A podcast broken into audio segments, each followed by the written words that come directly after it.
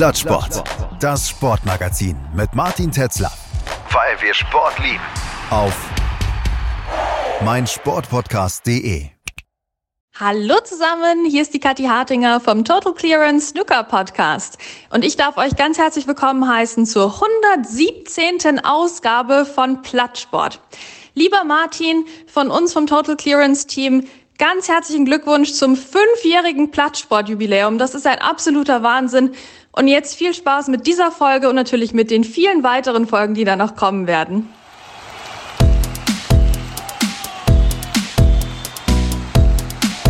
Plattsport. Der Sportpodcast.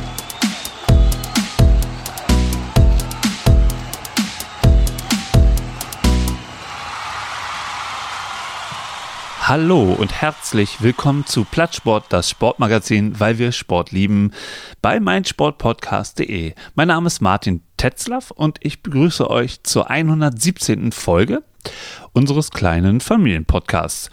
Dieses Mal geht es nicht um Fußball, dieses Mal geht es auch nicht um Eishockey, dieses Mal geht es um Snooker. Wir waren vor genau einem Jahr schon mal für euch im Berliner Tempodrom, um über das German Masters 2023 zu berichten. Und in dem Rahmen haben wir festgestellt, das ist eigentlich eine richtig geile Sportart und naja, ist auch ein Spiel zum Zuschauen und ähm, es hat eine ganz besondere Atmosphäre. Snooker ist ein ritueller Sport, also es gibt bestimmte Kleidung, die die Spieler tragen, die Schiedsrichter alle sehr fein gekleidet und das Publikum extrem still. Und diese Atmosphäre packt mich persönlich schon seit einiger Zeit. Und ähm, diese Woche war das German Masters wieder in Berlin, vom Montag bis Sonntag, im Vergleich zu letztem Jahr, wo es von Mittwoch bis Sonntag war. Also zwei Tage mehr, das heißt auch zwei Tage mehr Spiele. Und ähm, letztes Jahr hatten einige der besten Spieler gefehlt. Dieses Jahr hat im Grunde nur der ähm, Rekordweltmeister Ronnie O'Sullivan gefehlt, der auch gerne mal ein paar Turniere skippt, weil er keine Lust hat. Aber dafür waren alle anderen da. John Higgins, Judd Trump, Neil Robertson, Mark Allen, der aktuelle Weltmeister Luca Brissell aus Belgien und aus China Xi Jiahui, der auch gestern im Finale gegen Judd Trump stand. Und gestern im Tempodrom hatte ich die Gelegenheit, mit dem Sieger des Turniers zu sprechen, mit Judd Trump, der auch schon einmal Weltmeister war. Dann habe ich im Gespräch gehabt Roddy Bissett von der World Snooker Tour, also die Organisation, die das alles ausrichtet und den ganzen Zirkus um die Welt bringt. Ähm, mit ihm spreche ich über die ja, Organisation in Berlin, wie auch ähm, das Turnier von der WST wahrgenommen wird. Mit Judd Trump spreche ich ganz kurz am Ende über seinen Triumph und wie er es in Berlin gefunden hat.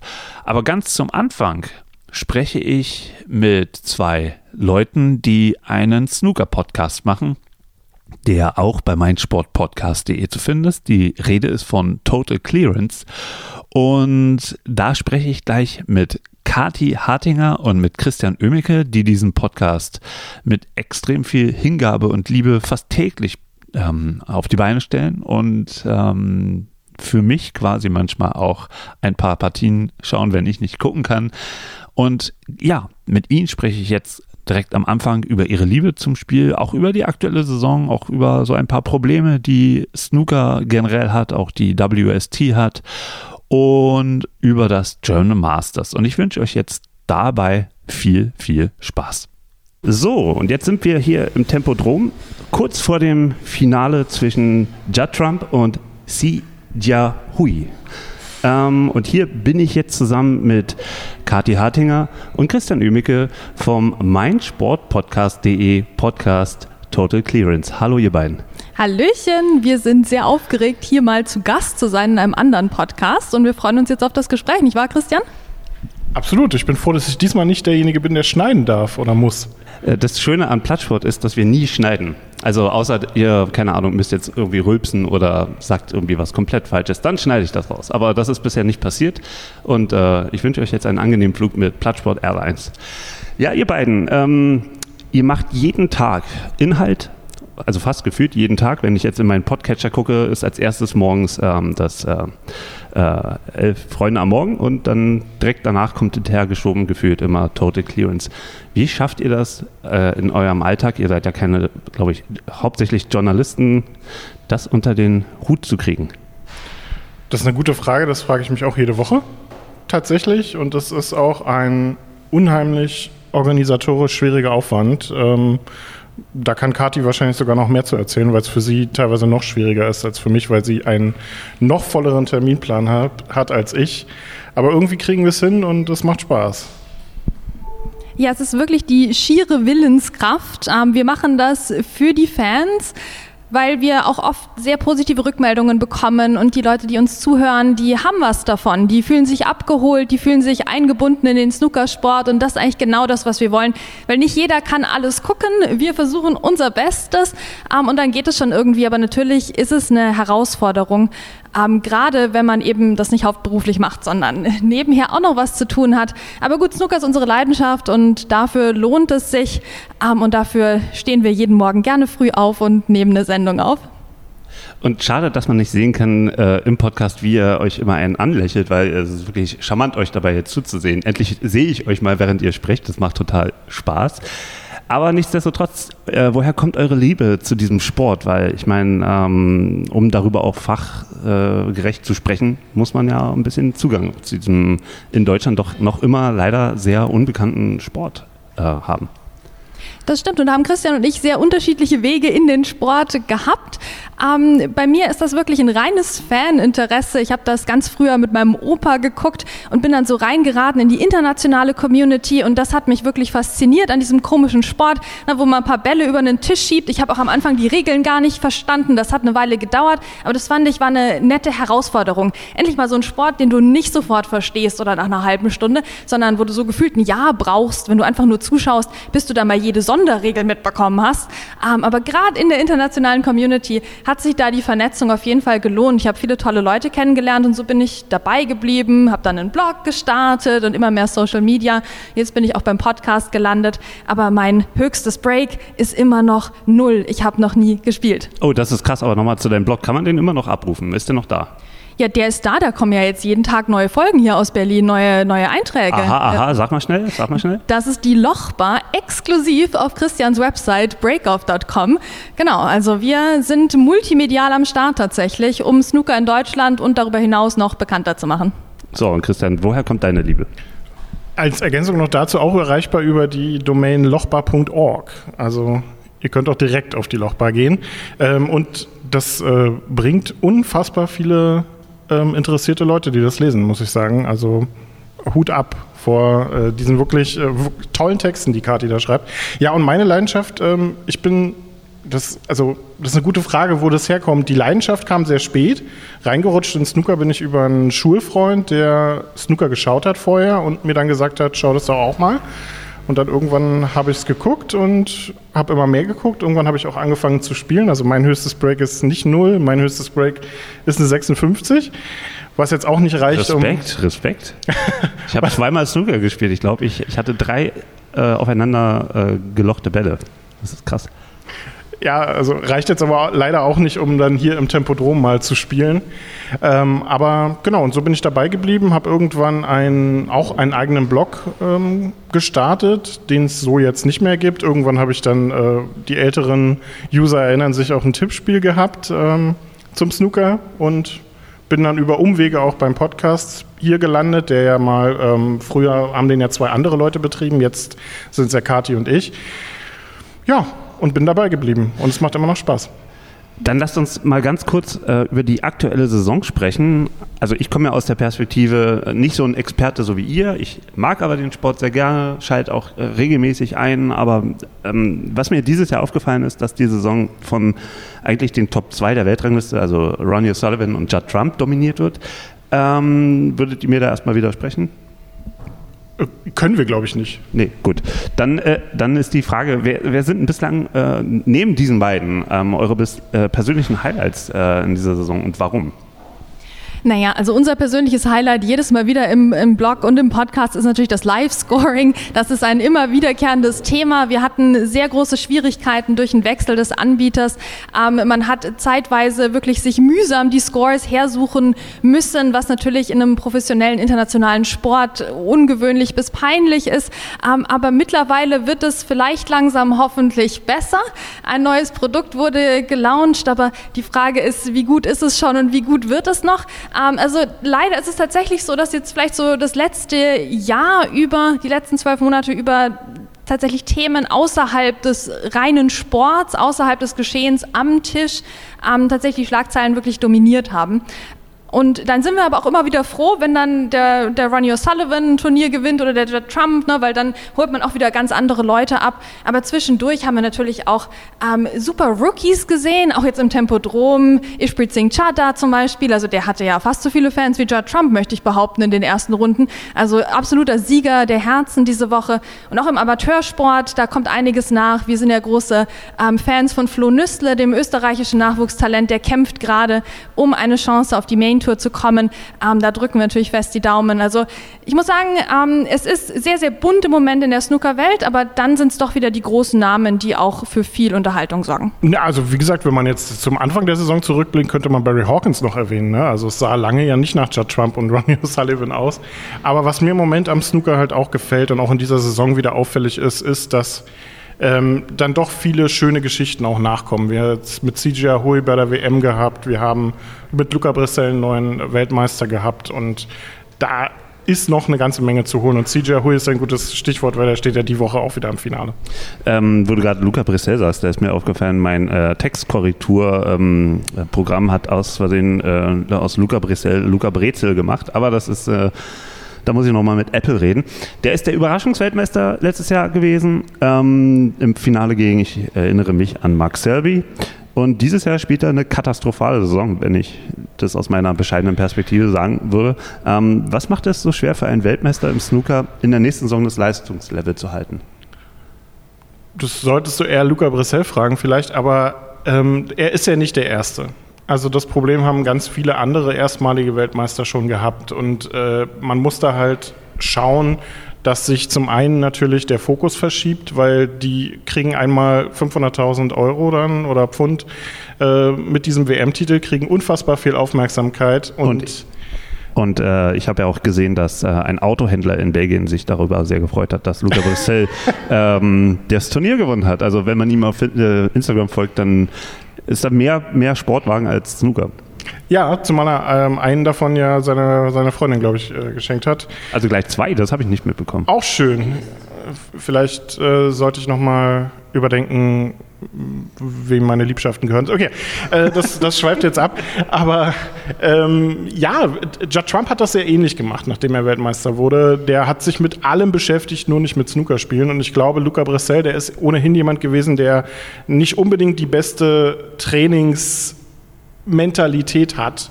Und ich glaube, dass sich das nach dem WM-Titel nicht unbedingt geändert hat. Und man merkt halt auf der Tour dann auf einmal, dass man der Gejagte ist. Man merkt, dass ähm, mehr Leute auf einen zukommen, man ist ähm, ein bisschen mehr im Fokus, wobei man da auch schon wieder das Aber andeuten kann, dass man eigentlich sowohl auf der Main Tour als auch im, in anderen Bereichen viel zu wenig aus Luca, als, aus Luca Bressel als äh, ersten kontinentaleuropäischen Weltmeister gemacht hat. Da hätte man viel mehr ins Marketing und in, in andere Sachen noch reinstecken können.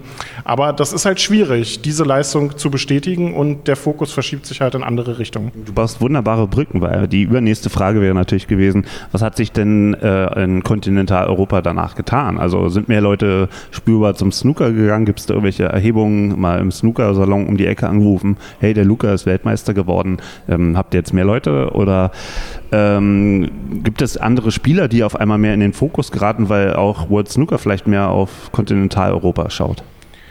Also die Entwicklung hat jetzt nicht unbedingt mit Luca Brissell angefangen, das hat man vorher ja schon gemerkt, dass in Kontinentaleuropa sich ein bisschen was tut. Wir haben Julian Boyko gehabt jetzt auf der Tour, der sehr viele Fans gewonnen hat. Wir haben jetzt vor wenigen Tagen erst, Kathi hat ja die Amateur-WM schon angesprochen, den ersten ungarischen Spieler, wenn wir jetzt sehen, auf der Main Tour, ähm, Bulcu Reves, der äh, die WSF Amateur Junior Jugend WM, sage ich jetzt mal, gewonnen hat. Also da tut sich schon ein bisschen was. Aber ob sich das jetzt in einzelnen Clubs oder irgendwo niedergeschlagen hat, kann ich jetzt wirklich so aus der Perspektive nicht sagen. Wir haben ja einen interessanten Podcast mit Felix Frede gehabt und Flo Nüssle zusammen, die auch viel berichtet haben über die Amateurwelt in Kontinentaleuropa. Es ist Luft nach oben, es ist okay im Moment, wie es läuft, aber da geht noch ein bisschen mehr. Was aber meiner Meinung nach World Snooker Tour verpasst hat, ist mehr zu machen aus Luca Bressel. Das haben sie schon mit anderen Weltmeistern so gemacht und das hat man im letzten halben Jahr wirklich verstärkt gemerkt. Da geht es dann um teilweise auch einfach Kleinigkeiten, nicht nur Matches auf dem TV-Tisch, sondern um Kleinigkeiten wie die Nutzung auf Plakaten, in Social Media einfach mehr anzusprechen. Also da hätte man meiner Meinung nach deutlich mehr draus machen können und vielleicht wäre Luca Brissell dann auch besser gewesen. Naja, also ich meine, der Luca Brissell, der hatte ja vor der WM die Strategie verfolgt, ähm, tatsächlich sich möglichst wenig mit Snooker zu beschäftigen und lieber da zu spielen und dann im Crucible aufzutauchen und zum ersten Mal ein Match zu gewinnen und dann gleich alle Matches zu gewinnen. Und dann hat er sich wahrscheinlich gedacht, die Strategie verfolge ich jetzt weiter. Und ich kann mir auch vorstellen, dass es jetzt gar nicht so leicht war, ich weiß nicht, ein, ein, Interview mit dem zu Hause zu machen und in seinen Kühlschrank zu schauen. Das ist so ein geflügeltes Wort bei uns, weil es gab mal so ein, ein lustiges Video mit einem anderen Spieler, ähm, der jetzt leider äh, ja, vom rechten Weg abgekommen ist, muss man sagen. Ähm, aber deswegen denken wir immer sehr gerne an Home Stories und Kühlschränke im Zusammenhang mit, äh, mit Snookerspielern. Aber wenn der halt in Thailand unterwegs ist oder auf Weltreise oder sich gerade ein neues Auto kauft, dann ist eben auch ein bisschen schwieriger an ihn ranzukommen. Ähm, ich hoffe, dass das jetzt nochmal Fahrt aufnimmt im Hinblick auf die kommende WM, na, dass man da richtig hausieren geht mit dem kontinentaleuropäischen Titelverteidiger ähm, und dass wir da viele, viele Features mit dem Luca auch sehen als, muss man ja schon sagen, auch Botschafter des Sports. Ähm, lasst uns jetzt mal kurz über die aktuelle Tour sprechen. Also als ich letztes Jahr hier war, ähm, da, da, gab es ja zum Beispiel äh, diesen Skandal um chinesische Spieler, die ähm, Wettbetrug mit, äh, betrieben haben. Ähm, aber auch so ganz äh, generell, ähm, was ist bei World Snooker in den letzten zwölf Monaten so passiert? Ich habe hier noch aufgeschrieben, es gibt jetzt diese neue Webseite. Ich finde, die App könnte auch mal ein Roundup gebrauchen. Ähm, die finde ich auch eher katastrophal, weil das fing damit an, dass Luca Brissell letztes Jahr Weltmeister wurde und ich mich schon auf die Weltrangliste in der App gefreut habe, die bis dahin immer auch in der App gepflegt wurde. Und auf einmal ähm, passierte da wochenlang nichts. Und ich dachte, okay, vielleicht gibt es da irgendwelche Computer, die das dann erst nach vier Wochen dann aktualisieren. Und dann habe ich immer festgestellt, ach nee, das ist ja die App, die Bullshit ist.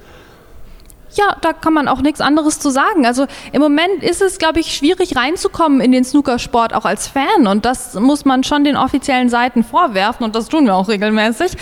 Ähm, denn man muss sich im Moment auf Fanangebote verlassen um überhaupt etwas mitzubekommen. Also sei es Scores, aber auch eben Beiträge, eine breitere Berichterstattung. Also zum Glück gibt es diese Angebote. Aber im Moment müssen wir uns darauf verlassen und das ist natürlich nicht die schönste Situation. Ne? Ähm, ich glaube, viele Probleme, die wir in der Snookerwelt im vergangenen Jahr hatten, sind auf fehlende Kommunikation zurückzuführen. Also das hat wirklich nicht gut funktioniert, mit den Fans zu kommunizieren. Was ist los? Warum funktioniert die App nicht? Warum funktioniert das äh, Scoring nicht? Was, was passiert hier? Was sind die Schritte? Was ist vielleicht schiefgelaufen? Welche Maßnahmen ergreifen wir? Und genauso im Umgang mit anderen Themen. Ja, auch so ein Thema, was uns immer umtreibt, sind die PTC-Turniere, die es nicht mehr gibt. Ja, es gibt im Moment sehr, sehr viele. Was war das? Genau, ich, ich erkläre es äh, kurz. Also es gibt im Moment sehr, sehr viele Einladungsturniere für die Top-Spieler und die Top-Top-Spieler und die Top-Top-Top-Spieler, die dann nochmal extra zu einem Turnier eingeladen werden und dann noch mehr Preisgeld einfahren können. Was uns fehlt im Moment sind Turniere, die mehr Richtung Pro-Am gehen, ne? wo, wo alle Profis oder alle, die möchten, am Start sind, vielleicht eben auch mal nicht alle aus den Top 16, ähm, ähm, aber wo die Spieler, die weiter unten platziert sind, eine Chance haben, Preisgeld zu sammeln ähm, und vielleicht auch ein paar Amateure sich qualifizieren können. Auch das bindet ja wieder Fans ein. Und ich glaube, im Moment sind wir in einer Ära im Snooker, wo so diese romantisch-idealistische Zeit vorbei ist, in der wir sehr in Europa expandiert haben und dann waren wir mal in Portugal und dann waren wir in Polen ähm, und dann waren wir an ganz vielen anderen Orten und das hat immer Spaß gemacht, aber es hat sich nicht gerechnet und im Moment scheint der Fokus sehr auf ja, lukrativen Turnieren, lukrativen Angeboten zu liegen. Ähm, und ich wünsche mir tatsächlich ein bisschen Idealismus und Romantik zurück, aber das muss natürlich dann auch wieder kommuniziert werden, was da die Strategie ist. Und im Moment wissen wir es auch nicht. Ähm, ja, falls ihr euch wundert, die Geräusche im Hintergrund, hier beginnt ein großes Stühlerücken, weil ich glaube auch, dass die äh, JournalistInnen hier im Raum sehr aufgeregt sind. In ähm, einer halben Stunde beginnt das Finale. Deswegen geben wir jetzt hier auch ein bisschen Tempo, damit auch ihr noch an eure äh, Plätze kommt. Ähm, ja, äh, was mir, was mir letztes Jahr, wie gesagt, auch sehr aufgefallen war, war dieses Thema ähm, Wettskandal. Was hat die äh, World Snooker Tour daraus gelernt und was hat sie als äh, Sicherung eingebaut? Hat sie welche eingebaut? Uff, Jetzt kommen die, die, die taffen Fragen. Ähm, also, was man zu dem ganzen Wettskandal sagen muss, ist, dass insgesamt sehr gut damit umgegangen wurde, was das Ergebnis am Ende betrifft, was, die, was das Verfahren betrifft, etc. Da, da gibt es viel Potenzial nach oben, was die Kommunikation anbelangt, was ähm, das Ganze im, im Vorhinein äh, anbelangt. Aber für das Ausmaß, das dieser Wettskandal hatte, ich weiß nicht, wie detailliert wir jetzt darauf eingehen wollen, aber was das Ausmaß anbelangt, hat das der Tour sehr geschadet. Es hat äh, dem, dem Ansehen von chinesischen Spielern und äh, dem ganzen chinesischen Snooker sehr geschadet. Ähm, von daher ist das aber insgesamt, wie man damit umgegangen ist und wie man letztendlich damit kommuniziert hat und die Spieler angemessen bestraft hat dafür, hätte es schlimmer laufen können, als es gelaufen ist. Das muss man erstmal so dazu sagen. Der Cut, den das ähm, auf die oder den, den, den Schatten, den es auf die letzte Weltmeisterschaft ja unter anderem auch geworfen hat, den wird man noch eine Weile spüren.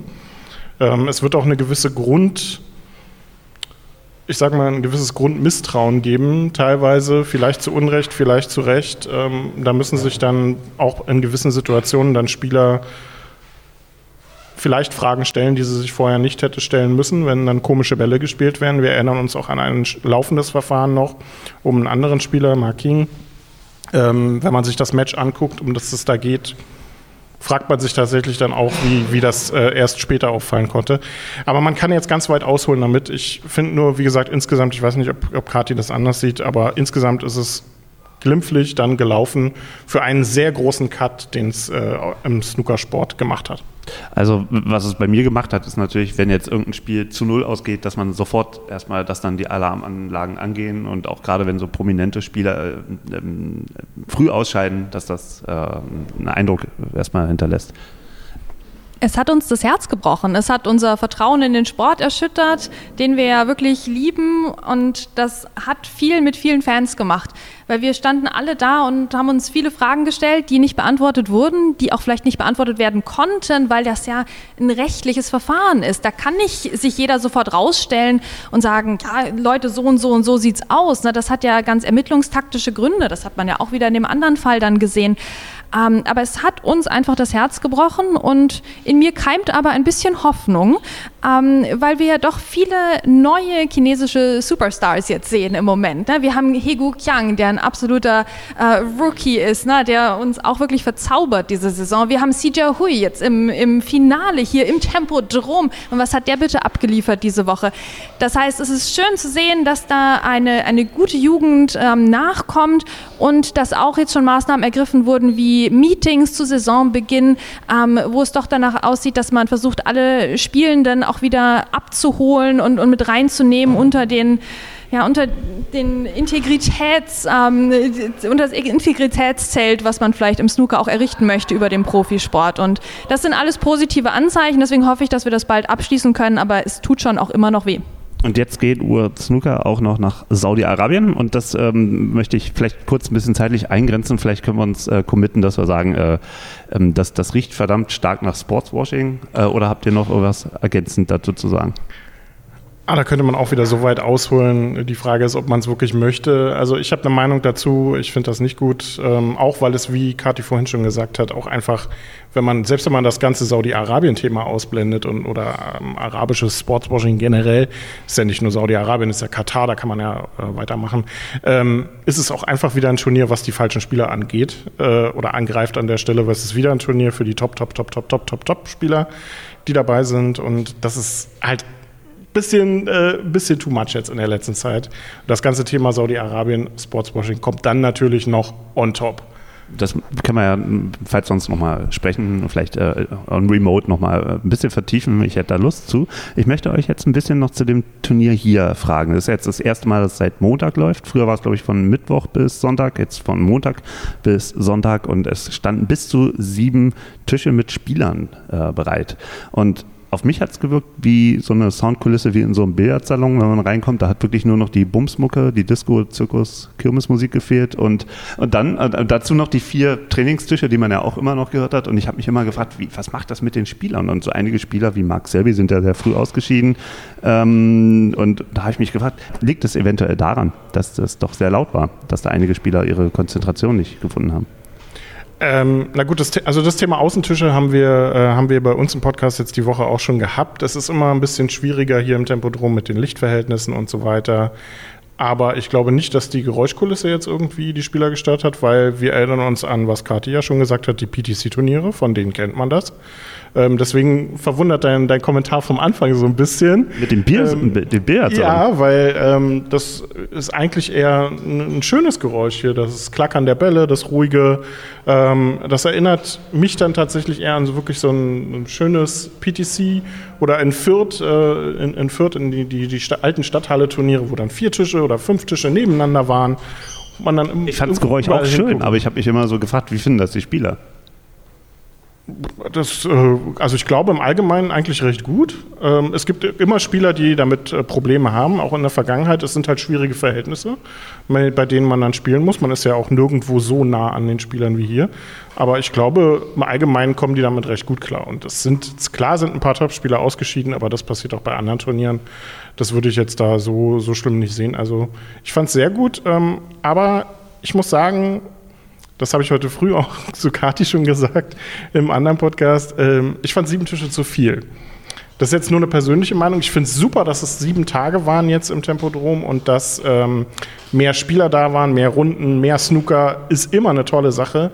Aber die fünf Tische, die jetzt in den letzten Jahren waren, die waren eigentlich perfekt. Bei sieben fand ich es schon zu viel. Man verfolgt eigentlich keinen Break mal so von Anfang bis Ende, weil man äh, eigentlich gefühlt drei Augenpaare mehr bräuchte. Ja, hatte ich auch so. Da dachte ich so, es ist ja ein totaler Sinnesüberflutung, wenn du als, als neutraler Fan da reingehst und äh, wo gucke ich denn überhaupt hin? Ja, also da kommt jetzt die Ökonomin in mir durch. Eine mehr Auswahl ist doch besser. Also ich kann doch dann machen, was ich will, wenn da erstmal sieben Tische stehen. Ich kann doch hier nur, nur Ryan Day gegen seinen Gegner gucken oder ich kann doch alles auf einmal gucken und ich kann doch beobachten, wie der Jules Long hier das Maximum Break versucht. Na? Und ich kann doch auf den TV-Tisch auch mal ausnahmsweise gucken und dann mache ich wieder den Rundumblick oder was ich auch immer möchte. Ne? Also das ist doch schön. Das ist doch mehr, mehr, mehr Auswahl, mehr Snooker. Und ähm, wir freuen uns doch immer darüber, dass wir jetzt die Held-Over-Matches haben, dass wir jetzt Top-Spieler im Tempodrom vor Ort haben. Und da fange ich doch nicht, jetzt nicht an Tische zu zählen. Das ist ja, das ist ja wie, wie Korinth zu zählen hier. Nee, also wirklich wirklich, wir freuen uns doch jetzt einfach mal und feiern das. Und ob man jetzt nächstes Jahr die Tische ein bisschen anders aufstellt oder so oder na, vielleicht noch ein bisschen anders nutzt, ja gut, bisschen was verbessern kann man immer. Also ich fand's geil. Das fand ich auch. Ich finde immer, äh, passend, passender Spruch ist dazu, ähm, im Tempodrom und German Masters ist, wenn man sich fragt, wie steht's eigentlich am TV-Tisch? Das kann ich bestätigen. Da hatte ich auch teilweise so aus, aus, wo man sitzt. Also manchmal sitze ich auch da unten, da wo die Fotografen sitzen und gucke mir so ein Spiel an. Dann hatte ich gerade vorgestern ähm, ein Riesenproblem zu gucken, wie steht es denn bei Sam Craigie gegen Ali Carter und äh, naja, gut, aber Kyron Whitson gegen äh, CJ Ohi. Nee, äh, ähm, nee, nee, ähm, der Tag danach. Ach so. Viertelfinale.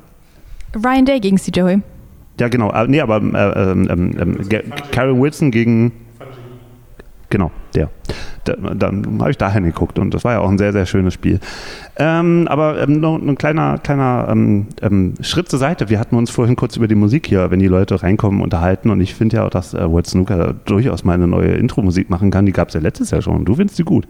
Ich finde die gut. Ich finde, die hat endlich mal einen Wiedererkennungswert. Immer wenn ich da in der Arena stehe, backstage und drauf mich freue, ne, dass die Spieler jetzt reinkommen und dann fängt die Musik an. Ich bin immer mit am Wippen, ich bin immer mit halb am Tanzen, so, aber so ein bisschen unauffällig. Also mir macht das richtig Spaß. Das hat einen Wiedererkennungswert. Da weiß man mal, da geht's los mit Snooker. Na, da sind, brauchen wir mal nicht neidisch sein auf Darts. Wir haben jetzt auch extra mal eine Melodie hier am Start und also ich finde, die wird auch nicht langweilig. Selbst beim Shootout, wenn du die eine Million Mal hörst, mir wird die nicht langweilig. Ich habe Spaß damit.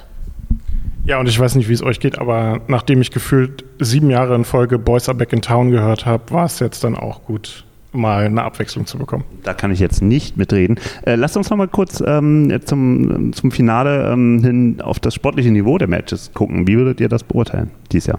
Dieses Jahr sind ja auch ein paar mehr äh, Top, Top, Top, Top, Top, Top, Top, Top Spieler dabei als letztes Jahr. Die haben ja definitiv letztes Jahr gefehlt und deswegen konnte auch jemand wie Tom Ford dann das Finale erreichen, der äh, ein, wie hast du es benannt, äh, zwischendurch ein rheumatisches Snooker gespielt hat. Ich fand es ja eher phlegmatisch, aber ähm, ja. Ja, Tom Ford war sehr interessant zu beobachten, weil niemand kann so böse auf ein Kabel unter einem Stück Teppich gucken wie Tom Ford. Das äh, da gibt es keinen, der das besser kann. Äh, ich fand das Niveau gut, muss ich sagen. Also es war typisch, typisch German Masters. Wir sind ja jetzt, das Turnier im Tempodrom ist nie was, wo es Dutzende Centuries gibt, wie bei vielen anderen Turnieren. Und klar, wir haben nicht so ein Highlight gehabt wie letztes Jahr ein Robert Milkins, der eine 146 spielt und sich alle freuen und der dann knappe 24 Stunden später eine 147 spielt und sich alle freuen. Das fehlt uns noch dieses Jahr, aber ich fand das Niveau sehr gut und äh, es sind zwei Spieler im Finale, die diese Woche fantastische Snooker gespielt haben die dort zurecht stehen letztendlich auch. Und ähm, dieses Turnier hat wieder viele schöne, tolle Geschichten geboten. Viele Spieler, die man kennengelernt hat. Ähm, Ishpritzing Shada hat diese Woche, glaube ich, seine Fanbase verdoppelt und das sichtlich genossen. Und da gab es einige mehr, die man jetzt nennen könnte. Also es war insgesamt eine wunderbare Turnierwoche. Und wir hatten ja auch gleich die Sternstunde des deutschen Snooker am Anfang der Woche mit Judd Trump gegen Lukas Kleckers, unser Lukas im Tempo. Kommender Weltmeister, wie wir gehört haben am äh, Montag. Ja, sowieso, sowieso. Nee, also wir haben uns so gefreut oder seit Jahren wünschen wir es uns, dass endlich mal ein deutscher Profi im, im Tempodrom hier antritt. Wir haben ja unsere Top-SchiedsrichterInnen am Start, gestern beide Halbfinals, Marcel Eckert und Maike Kesseler.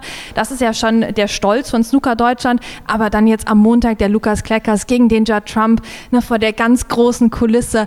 Es war schnell vorbei, es war einseitig, aber wir haben auch ein paar tolle Bälle von Lukas gesehen und wir freuen uns jetzt schon aufs nächste Jahr, weil das war ein ganz besonderes Erlebnis. Ein besonderes Erlebnis war für mich auch ähm, das Spiel Judd Trump gegen äh, Tapchaya Unnu die ja quasi Highspeed äh, Snooker gespielt haben, das, die waren ja schon im, im Mid-Session-Interval und da war bei Tom Ford äh, am Tisch, da lief dann noch der erste äh, Frame und das war, das war interessant zu sehen.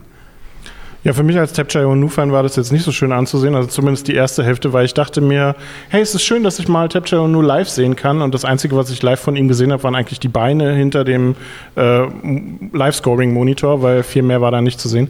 Ähm, aber äh, das war dann halt mal wieder ein typischer Judd Trump an der Stelle. Letzte Frage. Jetzt geht's gleich los. In wenigen Sekunden geht's los. Ähm, Judd Trump gegen Si Jiahui. Ähm, klingt auf dem Papier wie eine äh, klare Sache, aber hat vielleicht äh, Si Jiahui doch über 19 Frames die Chance, die Sensation zu schaffen und in seinem ersten Weltranglistenfinal tatsächlich auch noch den Titel zu holen? Ich habe eine Menge heute Morgen von euch gelernt, will ich übrigens sagen, sonst wüsste ich das nicht. Ich hoffe es. Ähm, er, kann, er ist äh, WM-Halbfinalist, ähm, ist dort weitergekommen als der Trump. Also, da geht eine Menge. Und äh, nachdem die letzten Finals in Berlin ja doch sehr deutlich waren, würde ich mir heute wirklich wünschen, dass es eine spannendere Sache wird. Deswegen hätte ich CJ Huy gegen Sam Craigie fast noch besser gefunden. Aber ich kann auch gut mit Judd Trump leben. Letztendlich ist mir auch eigentlich egal, wer heute gewinnt. Hauptsache, wir kriegen zwei schöne Sessions und viel Snooker ähm, und vor allem viel Spannung dann heute. Na, ich meine, wer hat besser im Halbfinale gespielt? CJ Hui, ne? Aber gleichzeitig freue ich mich auch über Judd Trump im Finale, weil wenn Judd Trump mal so ein Frame gewonnen hat und dann seine Exhibition-Shots auspackt, ne, wo der Sachen mit dem Ball macht, die ich mir überhaupt nicht vorstellen kann, die ich wahrscheinlich nicht mal nachmalen könnte auf Papier, das ist unfassbar und das ist so unterhaltsam und deswegen ähm, haben, haben wir hoffentlich ein spritziges, ein ausgeglichenes Finale vor uns. Ähm, ich freue mich so für CJ Hui. Ich meine, dieses Riesenfinale, also das Tempodrom für so ein erstes erstes Finale ist schon eigentlich die beste Venue, die man sich so aussuchen kann. Und ähm, deswegen erwartet uns jetzt heute Snooker-Unterhaltung pur. Also einfach mal reinschalten, ne? Ja, das ist jetzt dann zu spät, ne? Aber ähm, ich glaube, ähm, unsere ZuhörerInnen haben auf jeden Fall von euch erstmal gelernt, wie, wie viel Emotionen Snooker auslösen kann. Das hat mir sehr, sehr viel Spaß gemacht und ich danke euch, äh, dass ihr meine äh, komischen Fragen in aller Ruhe und mit viel Spaß beantwortet habt. Sehr gerne. Kannst ja auch mal in Tote Clearance reinkommen. Dann äh, ja, stellen wir dir mal ein paar taffe Fragen. Oh weh, oh weh, danke. Vielen Dank, Christian. Vielen Dank, Kati. Und viel Spaß jetzt. So, das war jetzt das Gespräch mit Kati Hartinger und mit Christian Oemicke von Total Clearance. Und ihr findet Total Clearance bei meinsportpodcast.de und im Grunde auch überall, wo man Podcast hören kann. Und besucht auch ihre Webseite, ihren Blog Lochbar.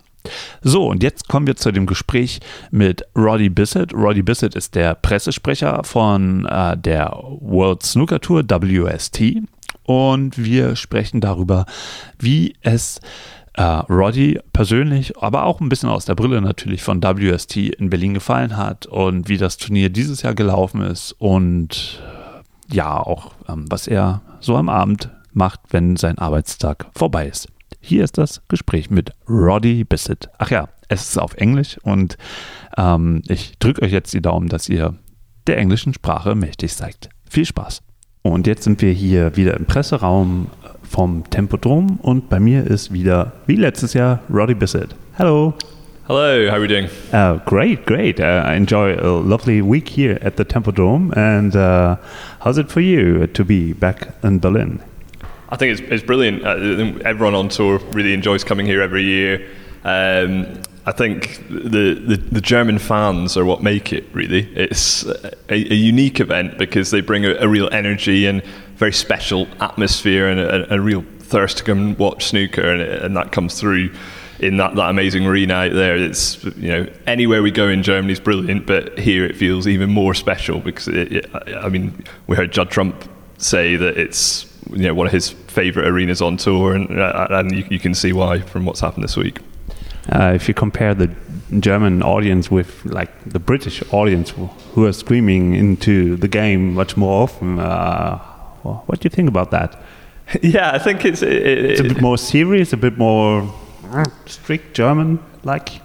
Yeah, I think it is different. I, I think in, in, certainly like at the Masters in London, for instance, sometimes maybe on like the Friday night session, some of the crowd have had a few beers and it, it gets quite raucous, and, it, and I, I, think the players really enjoy a bit a bit of that as well. Sometimes, as long as it doesn't doesn't go too far. Whereas here, yeah, it's a bit more maybe a bit more measured and a bit more quiet, but.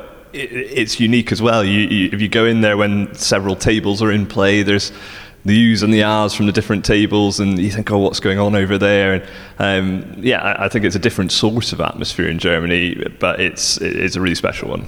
If you talk about the Tempodrom, what do you think the players think about the seven table setup? I, I think on the whole they, they really like it. I, in, some players have said it is quite difficult having the you know the, the tables are quite close to each other, and, and and that can cause its own little things. You maybe get drawn into watching one of the other tables when you should be focusing on your one, or someone's moving on the shot. But I think as I think Neil Robertson said, you've kind of got to embrace that. And, and if you embrace it and go with it, and, you know, Ali Carter's done that. You know, he obviously was so successful winning the event last year.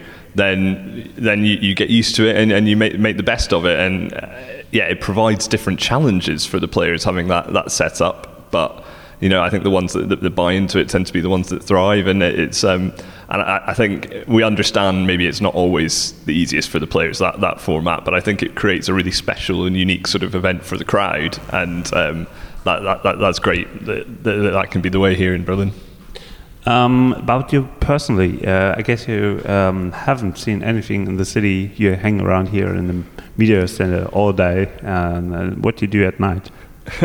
well, we um, yeah, generally at these tournaments, you, you, think you go around the world and you, you, get to travel and see different places, which you do. It's a real great privilege of the job, but there's not always that much time for sightseeing. Um, you, you, do tend to be in the hotel, and then you go to the venue very early in the morning, and then you're there till late at night. So if you, if you can get any time in for sightseeing, it, it's great. We haven't really had that much time to do that this year, to be honest, because there's been a lot of late finishes, but we're not that far from Checkpoint Charlie and the Brandenburg Gate and things. Uh, um, a, a, few years ago, we did we found um, a, 24-hour pool hall, which was, was I think it was quite near Checkpoint Charlie, and we went and had a couple of games after the. the I think the snooker went on quite late that night, but this, this was one of the few places that were, was open. But we had a couple of games of pool, but generally, yeah, you, you don't get to see too much. But from Berlin's, it is a beautiful city, and, and we all really enjoy coming here. So it, I think when when you get that moment to go out and have a look,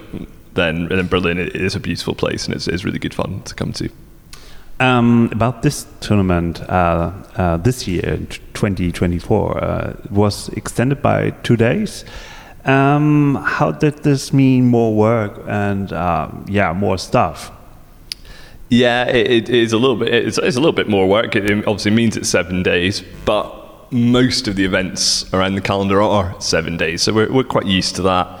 Um, I think it, the format probably works a little bit better for the event. It means more of the big names are guaranteed to be here, and, and, and that's a good thing for the German crowd who, who, you know obviously want to see all the, the you know the top stars in the world, but, but, we still need to maintain the fact that this is a ranking event and everyone has to, to play under the same sort of conditions. So that's probably extending. It's the only real way to do that.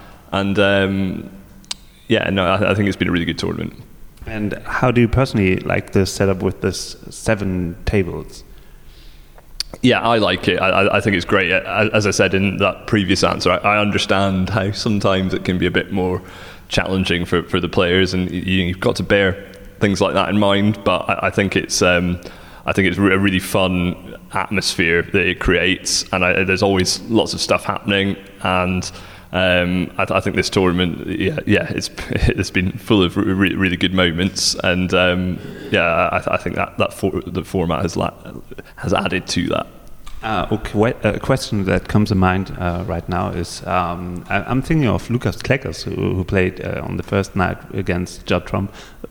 A bit frustrating 0 uh, 5 game uh, for him. But uh, what do you think personally about the idea that you give some white cards to, to German or local players from like Austria, Switzerland to be included in this tournament and to you know get more of the German audience? Yeah, I mean that's, that's not one that's really in my um, you know like the, the, the, format. I can comment on you know what, what it looks like, but it's not really one that's for, for me to decide upon. But I think it was um, it was great to have Lucas in, involved in this event. It was a match that didn't didn't go his way, and uh, that you know that, against Judd Trump, it's it's not going to be easy for, for anyone on, on tour. But I think it did add to that that that evening session to have a local player from Germany involved in the tournament, I think it, it added a little bit something extra, and it'll have been a great experience for, for Lucas. I, am sure he's, you know, I know he's, he's dreamed all his career of, of playing here, so you know, that was great for him to do uh, out in the centre table against Judd Trump, and yeah. Having, having players from the home countries is always adds a little bit of media interest to the events. That's um, you know we always uh, you know we, we had always have more interest from the local media when the local players are in it and doing well. And um, yeah, it was certainly good to have Lucas in that match. Um, did you see a growing interest um, because Lucas played? Yeah, no, we did. Yeah, we had uh, someone you know from the Berlin station who, who came down specifically to, to cover that that match and um, to interview Lucas after the game. So yeah, it was a shame for the, the journalist that, that the result wasn't particularly um, good, good for Lucas, but to Lucas's credit, he came and did a really really nice interview with, with him, and um, you know still still you know had a lot of time to to do his press duties, and um, yeah, the, the, result didn't go his way, but it was it was a, it was a good occasion nonetheless. Um, when I talked about more stuff, I also meant um, that I saw much more referees uh, coming along and um, being uh, part of, of the, the whole thing here. Um, do you have any, you know, uh, um, feedbacks from them? Yeah, so there's um, we, have got a, quite a big band of referees that come round and, and work on the tournaments now from all all over Europe and all over the the world, and you know I, I, think the guys like guys like Paul Collier and Jan Verhaas, um, who do the assessing have done a, you know, an amazing job in you know ensuring that we've got a really high quality band of referees now. And um, yeah, obviously we see Tatiana Williston doing the, the final here, and um, yeah, it, a, it, was a great occasion for her. It was nice seeing her get to do the, the walk on and come in through the crowd. You know, it's quite unique. We don't, you know, the referees don't normally have that style of walk on, so I'm sure she really enjoyed that. Um, it's it's also a reward for her work that she does every time when she's being a referee. Yeah, and that well, that's it. And um, you know, the referees have to do some long hours, some some long grafts. So you know, and obviously, I suppose their role is ho- hopefully to try and oversee the game and not have to be involved in it too much. So it's quite a thankless task sometimes. So it's nice that they can get that sort of centre stage coming through the crowd. And, and the, the Berlin fans gave her a really good reception today. So that was nice to see. Um, so at the end of the day, do you think uh, was it work extending the tournament by two, two days?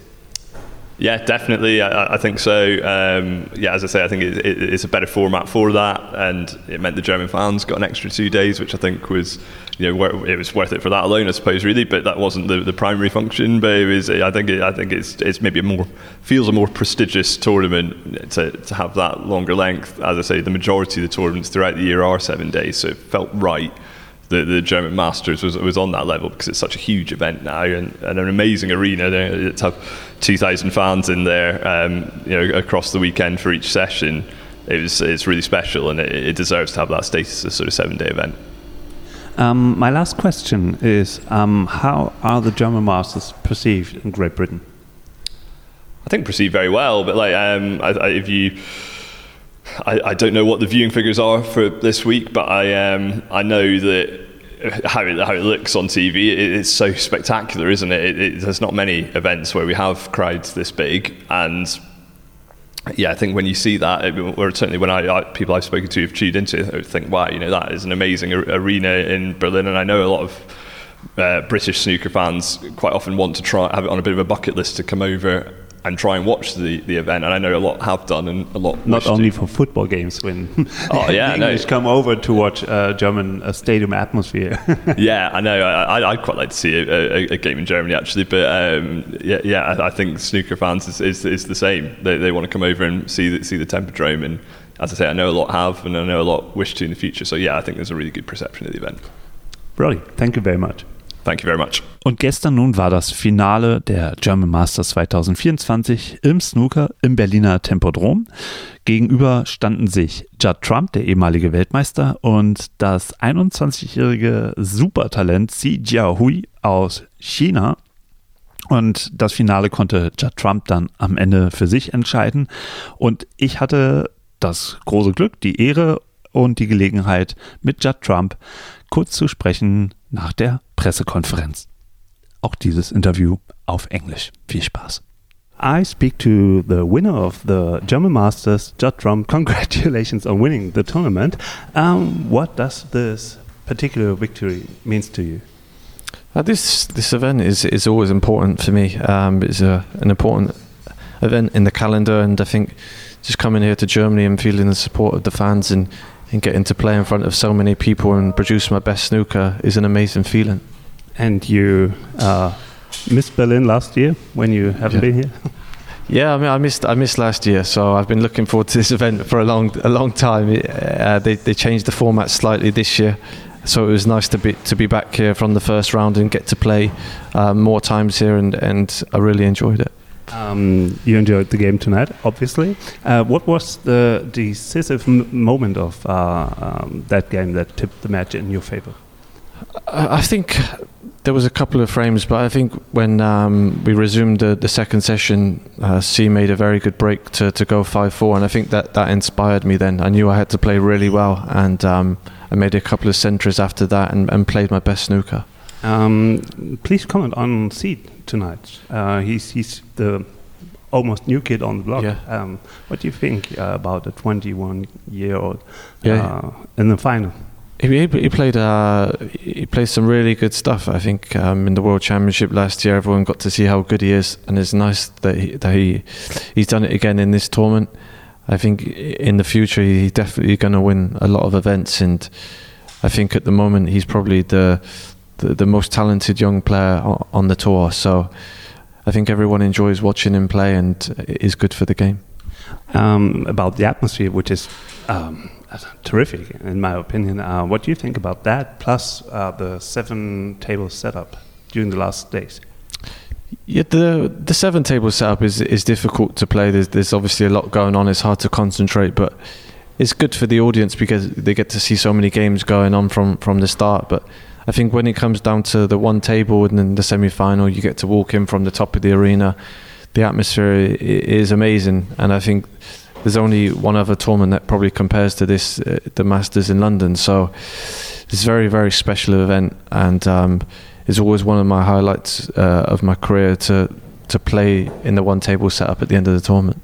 Um, I saw you uh, watching Neil Robertson. Did you see him and think, oh, that could be a hard, tough guy in the final? During that game, Uh, that- what do you think not- in this moment? Not, no, not really. I, I just um, sometimes you just you look around to, to take your take your um, your mind off the game and, and just help yourself relax a bit. I think uh, obviously Neil started off the week well, but but went out in the, in the last 16. But it's always good to see the, the top players in in these events, and it's always good to have some good competition. And finally, uh, what does it mean to you to be able to show yourself here in Berlin? It is an incredible feeling to, to come here, but to to be here again and, and win win this title in front of the crowd, always get amazing support when I come here. So it's such a thrill to be back here playing and, and to to feel the warmth of the crowd at the end of the final, feel the reception is an amazing uh, amazing feeling. Chad, thank you very much and all the best for the rest of the season. Thank you very much. Cheers. Das war also das Gespräch mit Judd Trump. Und wer es gemerkt hat, ich war ganz schön nervös. Auf jeden Fall freue ich mich sehr, wenn ihr euch mit mir über Snooker begeistern könnt und in Zukunft öfters mal bei Eurosport einschaltet. Da laufen nämlich die meisten Turniere mit dem legendären Rolf Kalb am Mikrofon.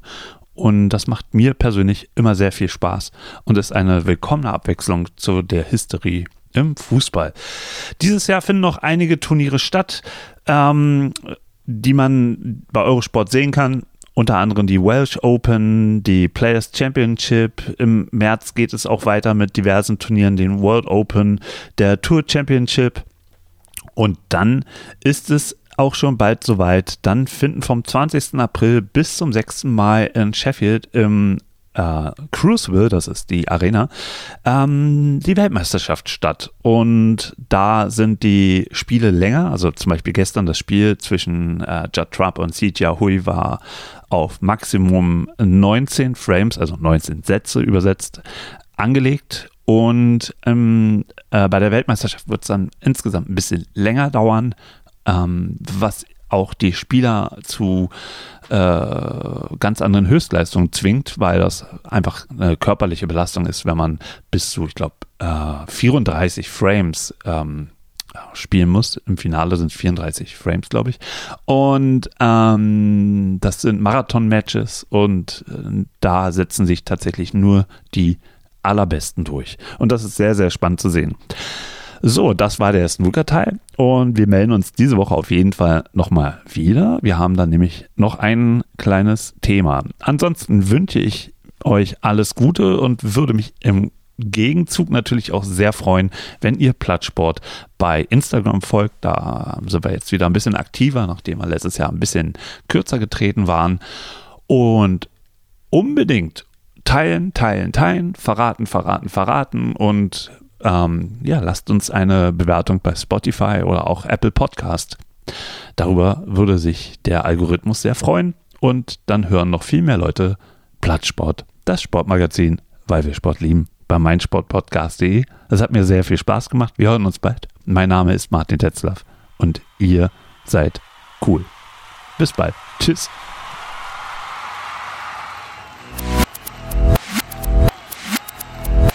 Plattsport. Der Sportpodcast.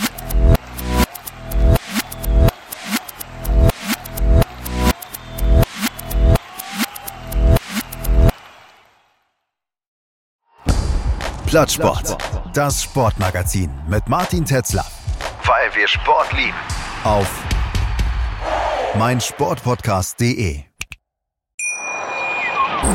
Schatz, ich bin neu verliebt. Was? Da drüben. Das ist er. Aber das ist ein Auto. Ja, eben. Mit ihm habe ich alles richtig gemacht. Wunschauto einfach kaufen, verkaufen oder leasen. Bei Autoscout24. Alles richtig gemacht. Wie baut man eine harmonische Beziehung zu seinem Hund auf? Puh, gar nicht so leicht. Und deshalb frage ich nach, wie es anderen Hundeeltern gelingt, beziehungsweise wie die daran arbeiten. Bei Iswas Dog reden wir dann drüber. Alle 14 Tage neu mit mir, Malte Asmus und unserer Expertin für eine harmonische Mensch-Hund-Beziehung, Melanie Lippisch. Ist was, Dog? Mit Malte Asmus. Überall, wo es Podcasts gibt.